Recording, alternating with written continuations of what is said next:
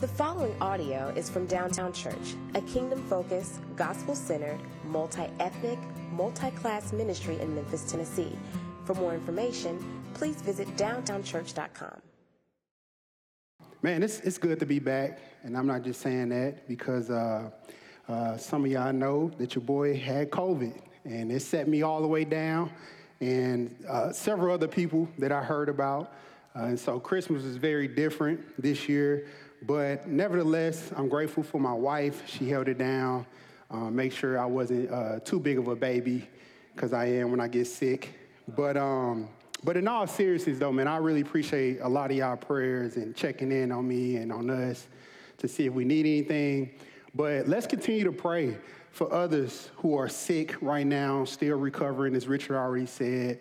Let's shoot them a text. Um, it can be discouraging, um, especially for those who may not living with a bunch of people or have family, but let's keep people in prayer and let's stay safe, y'all. But I am grateful, man, to be back, to have my strength, and to come back and preach the word of God. And so um, this morning, we're just doing a stand-alone, and my goal is to just basically remind us of the gospel in this new year, twenty twenty-two. So if you have your Bibles or your phone, uh, I want to invite you to meet me in Luke chapter seven, verses thirty-six to fifty.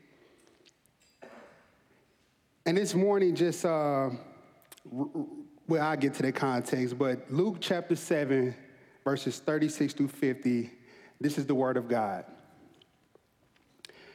One of the Pharisees asked him to eat with him, and he went into the Pharisee's house and reclined at table. And behold, a woman of the city who was a sinner, when she learned that he was reclining at table in the Pharisee's house, brought an alabaster flask of ointment. And standing behind him at his feet, weeping, she began to wet his feet with her tears and wiped them with the hair of her head and kissed his feet and anointed them with the ointment. Now, when a Pharisee who had invited him saw this, he said to himself, if this man were a prophet, he would have known who and what sort of woman this is who is touching him, for she's a sinner. And Jesus, answering, said to him, Simon, I have something to say to you. And he answered, say it, teacher. A certain moneylender had two debtors, one owed five hundred denarii and the other fifty. And when he could not pay, he canceled the debt of both. And now which of them loved him more? Simon answered, the one, I suppose, from whom he canceled the larger debt. And he said to him, you have judged rightly. Then turning toward the woman, he said to Simon, do you see this woman?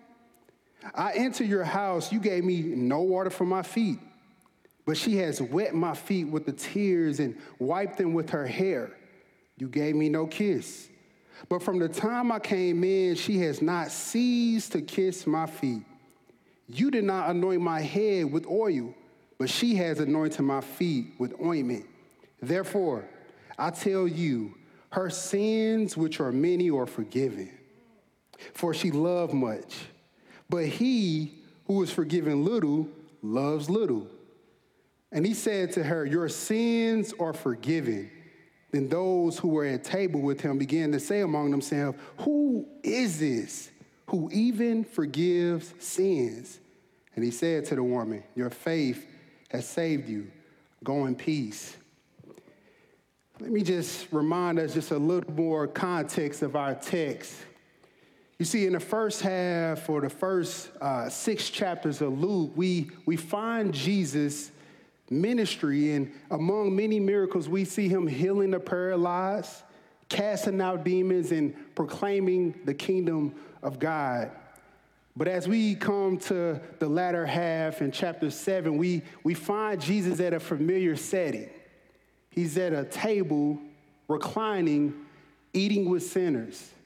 And if you was following as I read, you see there's, there's two sinners that's at the forefront in this text.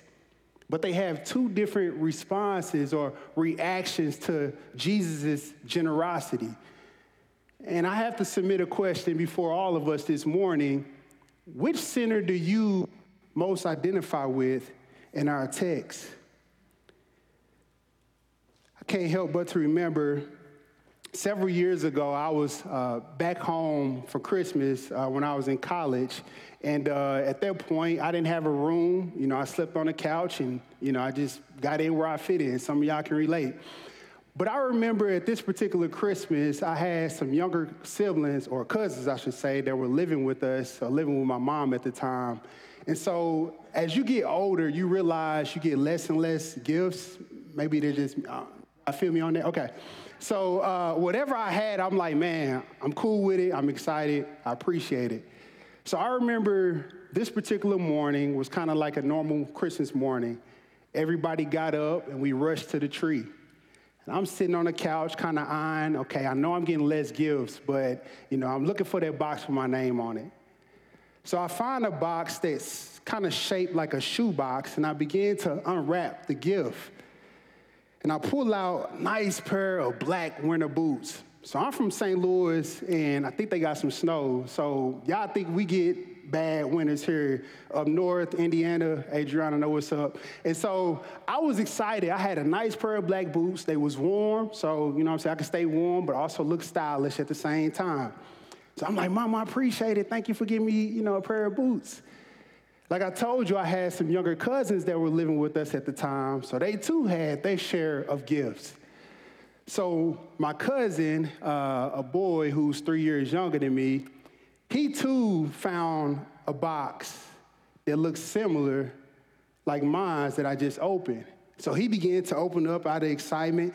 He pulls out the same exact boot. And I'm thinking to I'm thinking, right? I'm thinking to myself, whoa, like who told her to get the same exact pair of boots? Who told her to spend her well-earned money to get a two-for-one sale uh, like my cousin? And so I felt some kind of way. Mind you, I didn't say none of this out loud. I wasn't foolish enough. But my mama know me, and she saw my demeanor. She saw my posture.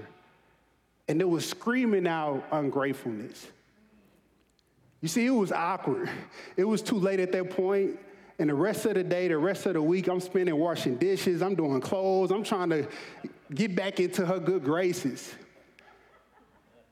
When I think about that, and some of y'all probably had a similar experience just a week and a half ago, so you feel me. But when I think about that particular moment, that, that memorable for the wrong reasons Christmas Day, it, it revealed a problem that I have.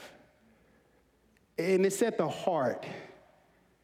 My ungrateful, sinful heart by nature. And this isn't unique to me. In fact, we all have this issue. You see, the very air that we've been breathing since we've been here, we become so accustomed to it as if we deserve it. We become entitled. As I think about that, that, that Christmas experience, I was so concerned with what my cousin had or what I thought he deserved or didn't deserve that I couldn't even appreciate what I got. The gift that my mama didn't really have to give me. You see, this, in, this entitlement, this, this privileged heart is dangerous. And we all need a, a readjustment of our perspective. And it's important that we start with a very important theological truth, and it's this. We all deserve God's holy wrath because we're sinners. And I, I get it. That ain't the warm and fuzzy message that you need to hear on this cold and rainy uh, New Year's Day or second year, second day of this new year. But brothers and sisters, because I love y'all, that's the truth that we all need to hear. But our text this morning, it It reminds us, and this is our big idea, that Christ generously forgives undeserving sinners. So we must respond with gratefulness to his love. Christ forgives undeserving sinners, so we must respond with gratefulness to his love. And as we look at this account in Luke, I want us I want us to notice three realities of Christ's forgiveness. The first reality we see is in verses thirty-six to thirty-eight is that Christ's forgiveness humbles grateful sinners. His forgiveness humbles grateful sinners. Allow me to take us back to this scene, this this dinner, and just let's just kind of use our imagination as if we were there. We were guests. We're sitting, enjoying the dinner, some small talk, enjoying the food, maybe a glass of wine if you're of age. And you see the host, Simon, the Pharisee that's mentioned, he's he's just working the room, getting into conversations, probably talking about the, the, the newest synagogue that was built down the street, right? Everybody just enjoying themselves. Nice little vibe. And suddenly, something happens that's changed the whole atmosphere in the room. It's almost like you're watching a movie, and it's kind of like that scene, like, shoo. Verse thirty-seven tells us, a woman of the city who was a sinner crashed his dinner party. So you probably ask yourself, who is this, this bold woman to come and to, to invite herself to this, to this dinner? It's important to note that many biblical scholars would agree that this woman isn't Mary of Bethany. And this isn't Mary Magdalene, even though we do find very similar accounts in Matthew, Mark, and John's gospel. But what's clear that the text tells us that she has a reputation. And that reputation is known throughout the whole city. I mean, can you imagine? Can you imagine if your, if your sin was known throughout the whole East Memphis, South Memphis, wherever you from? Can you imagine going to school, going to lunch and sitting down and you hear people whispering and, and gossiping about that particular sin? Can you imagine? Social media, that, that you're the trending topic. This woman, she knew that very well. So the question, the question is, so why would she take the chance to just interrupt this party hosted by a Pharisee? A religious teacher of all places. Could it have been that the, the bread, it smelled so good and she just smelled all the good food and she couldn't, she just couldn't help herself. It was just irresistible. No, it wasn't the bread, it wasn't the food. It was the bread of life. Jesus was there. Her, her Savior was there. He was irresistible. This, this is the Savior that Luke talks about in, in chapter five. Jesus himself says, those who are well have no need of a physician. He said, but those who are sick, I've not come to call the righteous, but sinners to repentance. This is the one who was present. This is the one that, that, that provoked her, that motivated her to come and, and crash this party.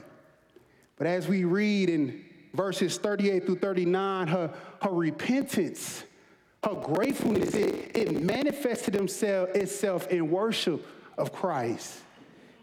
You see, this, this woman's actions have seemed probably inappropriate to onlookers, especially in that time. As a woman, to, to let your hair down and to interact the way she was interacting with a man. Luke tells us in verse thirty-seven, she brought an alabaster flask of ointment to anoint his feet. And this flask of ointment was, it was expensive. It, it wasn't cheap, very valuable, but it didn't matter because Jesus was more valuable than this ointment. We see that she wept loudly at her feet, drying her, her tears with her hair and kissing his feet. This, this wasn't a casual scene. She, she wasn't concerned by looking put together. She was expressing gratefulness. She was expressing gratitude for her Savior. She was com- completely undone. That's an example for us. When we think about worship, not just when we gather corporately, but your life. Does your life express this gratitude? David Brooks, he's an author, a writer, and he wrote an article for the New York Times, and he was discussing just the structure of gratitude. He said this. He said, gratitude happens when kindness exceeds expectations, when it's undeserved. Gratitude is a sort of laughter of the heart that, that comes about after some surprising kindness. After someone saves you from a mistake or brings you food during the illness, and I can personally testify, some of y'all can too, and maybe you watching now, and you at home, uh, bed and rid because of COVID, but you got somebody in your life checking in on you, right? You got somebody in your life dropping off food and and and, and, and changing your sheets or whatever that may be. And I, I personally experienced that this past couple weeks. And let me tell you, man, my, my gratitude for my wife increased times ten. Taking care of three kids and still holding things down while, while I try to recover. Jesus' kindness towards us is it's more than someone just bringing us some apple juice and some chicken noodle soup when we're sick. It's greater than that. Titus chapter three and four through five, we, we're reminded of this kindness. It tells us, but when the goodness and the loving kindness of God our Savior appeared, he saved us, not because of the works that we have done, but in his righteousness, but according to his own mercy. You see, it's not always easy to believe that truth, that God's kindness has it, it, it, it saved us. It, it has declared us right positionally before him, especially when you experience reoccurring shame from your past. And this woman, as we read in our text, I'm, I'm sure she knew all too well that shame from her past. The late pastor R C Sproul, he, he called Satan the skeleton rattler.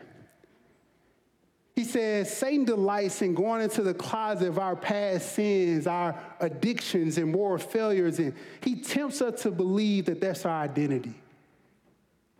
See, Satan literally means the, the great accuser. God knows he's the great accuser. Brothers and sisters, as we step into this second day of a new year, it's something about a new year that's refreshing, right? I mean, I hear it every year. Folks say, hey, new year, new, new year, new me. Say that five times fast. Uh, new year, new me, right? You know, you see January first, two thousand twenty-two. It's almost like it's cleaning the slate from last year, right? But when it comes to our relationship with God, brothers and sisters, I want to encourage you that we don't need to wait until a new year to, to experience restoration. We don't need to wait to a new calendar year to experience new life. We don't got to look to a calendar to clean our slate. Because at the end of the day, whatever you was doing December thirty-first, whatever baggage or trauma or besetting sins that you was doing December thirty-first, it's still, it's still with you on January first. But in the spirit of New Year, I don't know if you're a New Year resolution person or not, but can I just encourage you? All of us, to, to, to take these few scriptures that, as I'm about to read and commit them to memory. Take the next couple months. You beat yourself up, stop it, it's okay, get back at it again. But let me just remind us that we don't need a new year to experience restoration, but it's in God's word that we have access to on a daily basis. Look with me in God's word. I just want to remind us, Lamentations chapter three, verses twenty-two to twenty-three says, the steadfast love of the Lord never ceases. His mercies never come to an end. They are new every morning. Great is your faithfulness. Psalms one hundred three, verse twelve, it says, as far as the east is from the west, so far does he remove our transgressions. And when I was a young Christian, I read that verse, and I was trying to wrap my mind around, like, as far as the east is from the west, you, it can't be measured. That's the point. In Christ, as far as the east is from the west, so far does he remove our transgressions. And Romans eight, verse one says, there is therefore now, presently, at eleven nineteen, January second, two thousand twenty-two, if you are in Christ, there is therefore now no condemnation for those who are in Christ Jesus. Let me just encourage y'all, just commit those to memory. You probably never memorized a verse ever in your life. Maybe you are already. That's a regular habit. Praise God for that. But may we be a people that commit God's word and hide it in our heart. We need to replay this good news in our minds on a daily basis. And the beauty of it, that Christ, he, he, he gave his life to solidify that. So it ain't just a positive thought that you just thinking just to make you feel better. No, he, he shed his blood for us. So this is real, whether you feel it or not. That's the beauty of the gospel. But can you relate with this sinful woman who was forgiven in Christ? You see, Christ's forgiveness, it, it humbles grateful sinners. But the second reality we see in our text about Christ's forgiveness is that Christ's forgiveness, it offends self-righteous sinners. It's offensive if you're self-righteous. Look with me in verse thirty-nine. I think it's up there in our slide. There we go. Verse thirty-nine says, "Now when the Pharisee who had invited him saw this, this interaction with this woman and Jesus, he said to himself, 'If this man were a prophet, he would have known who and what sort of woman this is who's touching him, for she's a sinner.'" You see, the Pharisees' thoughts revealed a major problem that we all have. You see, self-righteousness and arrogance, it goes hand in hand. And it's manifested in two ways. The first way, as we see, is it's manifested in the way we view Christ. I mean, look at this Pharisee. He, he thinks to himself, if this man Jesus were a prophet, if, that's a, that's a conditional conjunction. In other words, if this Jesus measured up to my standard or what I believe Jesus should do, he wouldn't be associating with sinners. But it's shocking. It's shocking because this is a Pharisee, a religious teacher. He's a scholar of the Old Testament. He missed that all Scripture, from Genesis to Revelation, but particularly, especially in the Old Testament, that's all they had. They didn't have the New Testament yet. But this, this scholar of the Old Testament should have known that the Scriptures screamed out of a promised Messiah that was coming, who was to come and to heal the lame, to, to set the captives free. This person that would wrap on flesh and identify with the worst of sinners. He missed it. Let that be a word for us. You could be a student of the Scriptures, seem very religious, and miss the work of Christ. This Pharisee had a problem. We see it manifested the way he viewed Christ, but also this arrogance manifested itself in the way he viewed others. You see, he said to himself, this woman who's touching Jesus is a sinner. You see, he not only questions Jesus' identity, but he degrades this woman because she ain't fit into his, his social, moral, religious, spiritual box. You see, our arrogance will always lead us to that, to devalue people. And it's difficult. It's difficult to see people the way God sees people when we're blinded by arrogance. But if we just stripped away the titles that we have, if we if we just stripped away the maybe the educational backgrounds, if we we stripped away our, our ethnicity, don't get me wrong, those things are all great. If we stripped away our political preferences, and we just started with the the, the, the bare foundation that we're all image bearers. So I guess we need to put our ethnicity back in there because we all crazy. Okay, y'all follow me. But uh, we're, we're all image bearers, right? But not just that. We're all broken sinners. All of sin and falling short of the glory of God. You see, our arrogance, it, it, it builds walls of division. And we look at other people as if we're better than them. And not just that. Sometimes we encourage other people to look down on other people because they don't fit our box. Let's just get rid of the boxes. Let's normalize getting rid of these boxes and looking at other people the way we think they should be. And if they don't measure up, we dismiss them. You see, Simon, he, he's offended by Jesus' interaction with this woman. But Jesus shows how merciful he is.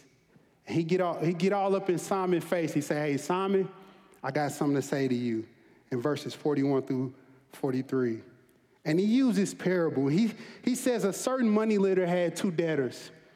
One owed five hundred denarii, the other fifty. When they could not pay, he canceled the debt of them both. He says, now which of them would love him more? Simon answered, the one, I suppose, from whom he canceled the larger debt. And he said to him, you have judged rightly. Hit that slide for me, brother. Probably can't see that picture as well, but that is a billionaire. His name is Robert F. Smith. And about four years ago, he went viral. He was a guest speaker at a graduation at Morehouse College. It's a historically black college in Atlanta, all boys school. And he was a guest keynote speaker. And if you can imagine, uh, these graduates, it was about two hundred ninety, I'm sorry, three hundred ninety uh, graduates. And if you can imagine sitting through that keynote speaker, sometimes it's dry, it's boring. It's like, listen, man, I'm just ready for my name to be called, walk across the stage, get my diploma, do my thing, and all of that, right?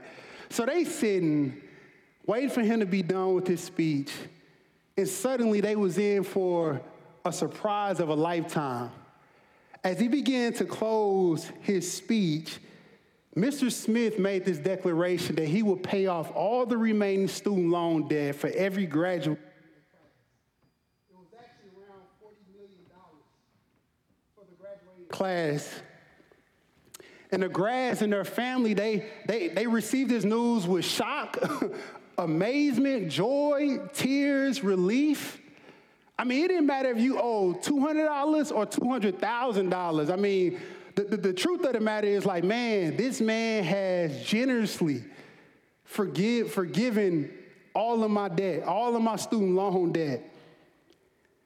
And when I thought about that story, I, I couldn't help but to think about my life. I couldn't help but to think about the reality of humanity, that all was born into a sin debt. But you know what the sad part about it? That all of humanity from day one has been on this tiresome journey of trying to pay off this debt that we can never pay off within ourselves. But God, God ain't just some billionaire. This is the person who, who's infinitely rich and show his generosity towards undeserving sinners. So stop trying to pay off a debt that you can't pay. Your good works, it won't cut it. Your good grades, it won't cut it. Your finances, it ain't gonna cut it. Who you know or who know you, that's not gonna cut it. The only thing that's that's that's that's that's that's that's feasible, the only thing that's fitting is the Lord himself. This is the person we offended. But even this self-righteous Pharisee didn't see that. So, brothers and sisters, I, I want to remind you that it's God who is the generous donor who paid our sin debt at the expense of his son. You see, Christ's forgiveness not only humbles grateful sinners, it offends the self-righteous, but lastly, Christ's forgiveness secures peace for sinners. You see, Luke records Jesus' specific evaluation of Simon's actions when he initially encountered Jesus. You see, it also revealed even more issues that Simon had. The first was that he lacked hospitality. Jesus tells him in verse forty-four, he said, you gave me no water for my feet.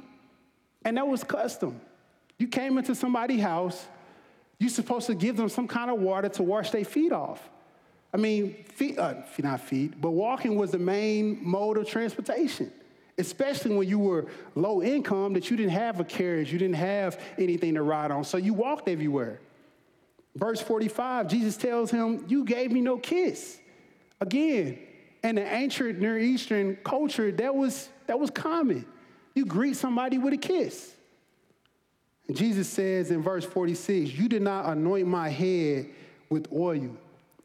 Get this.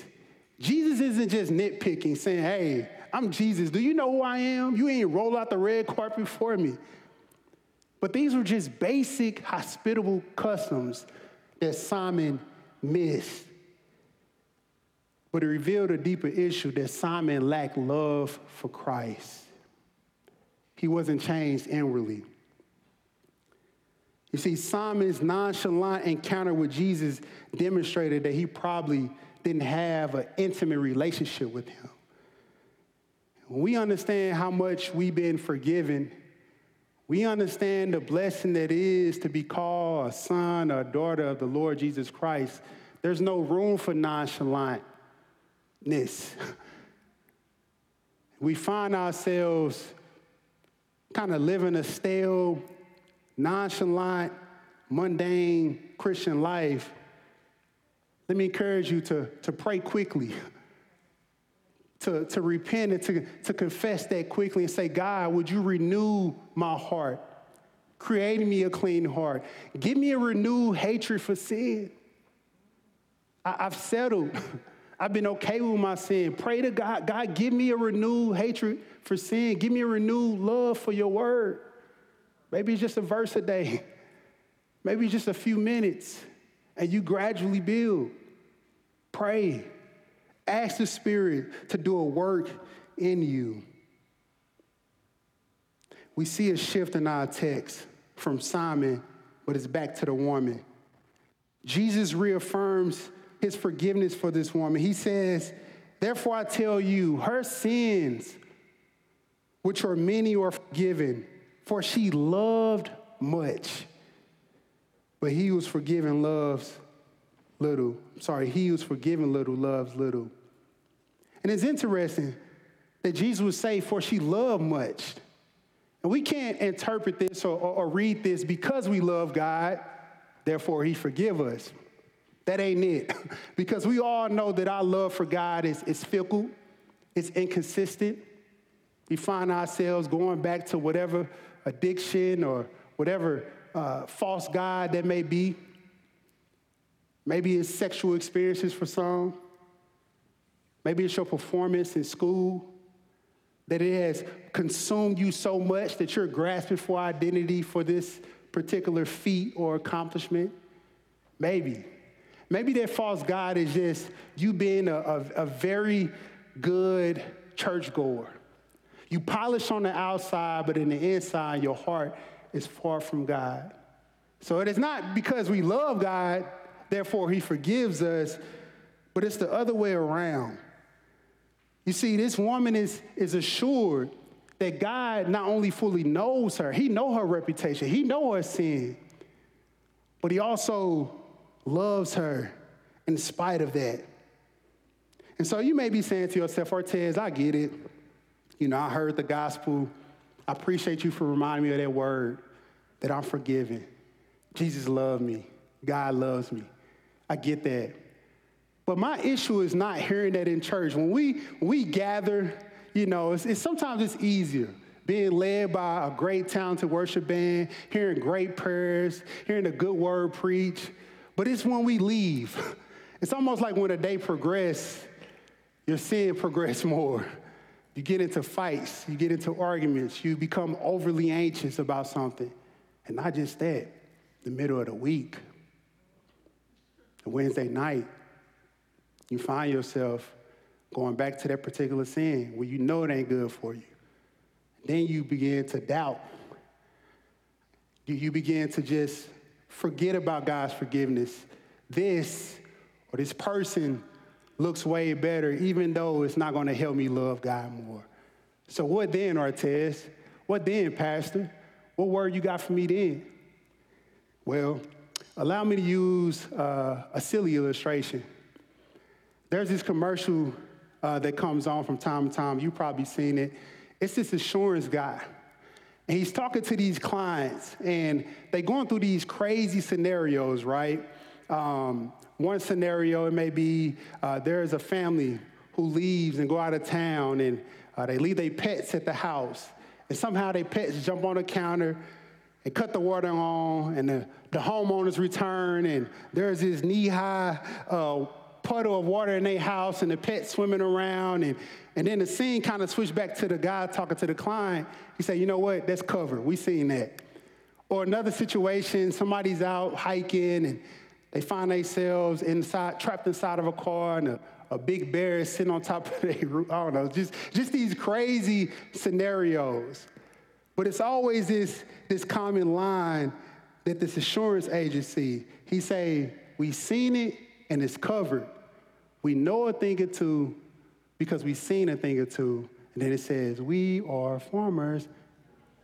Dun, dun, dun. Exactly. There you go. They ain't paid me to say that, but hey, if y'all willing to send a check. Um, brothers and sisters, in a much serious matter, let me remind us, when it comes to our sin, God not only seen a thing or two, but he sees all. When it, when it comes to Our, our, our sin, our brokenness, he not only knows a thing or two, but he knows all. But if, but if, if your faith is in the Lord Jesus Christ, if you're leaning and trusting, not perfectly, but but but, but faithfully, progressively, on what Jesus has already done two thousand years ago, you could be at peace that his blood covers all of your sin. And it doesn't matter what Satan says, because he's going to say otherwise.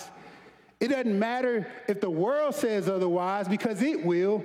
It doesn't matter what your own heart says, because it's deceitful. It doesn't matter what your past or your present says. We can be at peace because his forgiveness is great. And just like he reassured this woman, go, your faith has saved you. Be at peace. Do you know that peace? Do you know that peace? If you don't know that peace, don't wait any longer. This, this, this, this peace, this forgiveness that's, that's offered through his body that was broken, through his blood that was shed, it doesn't necessarily fix everything in this world.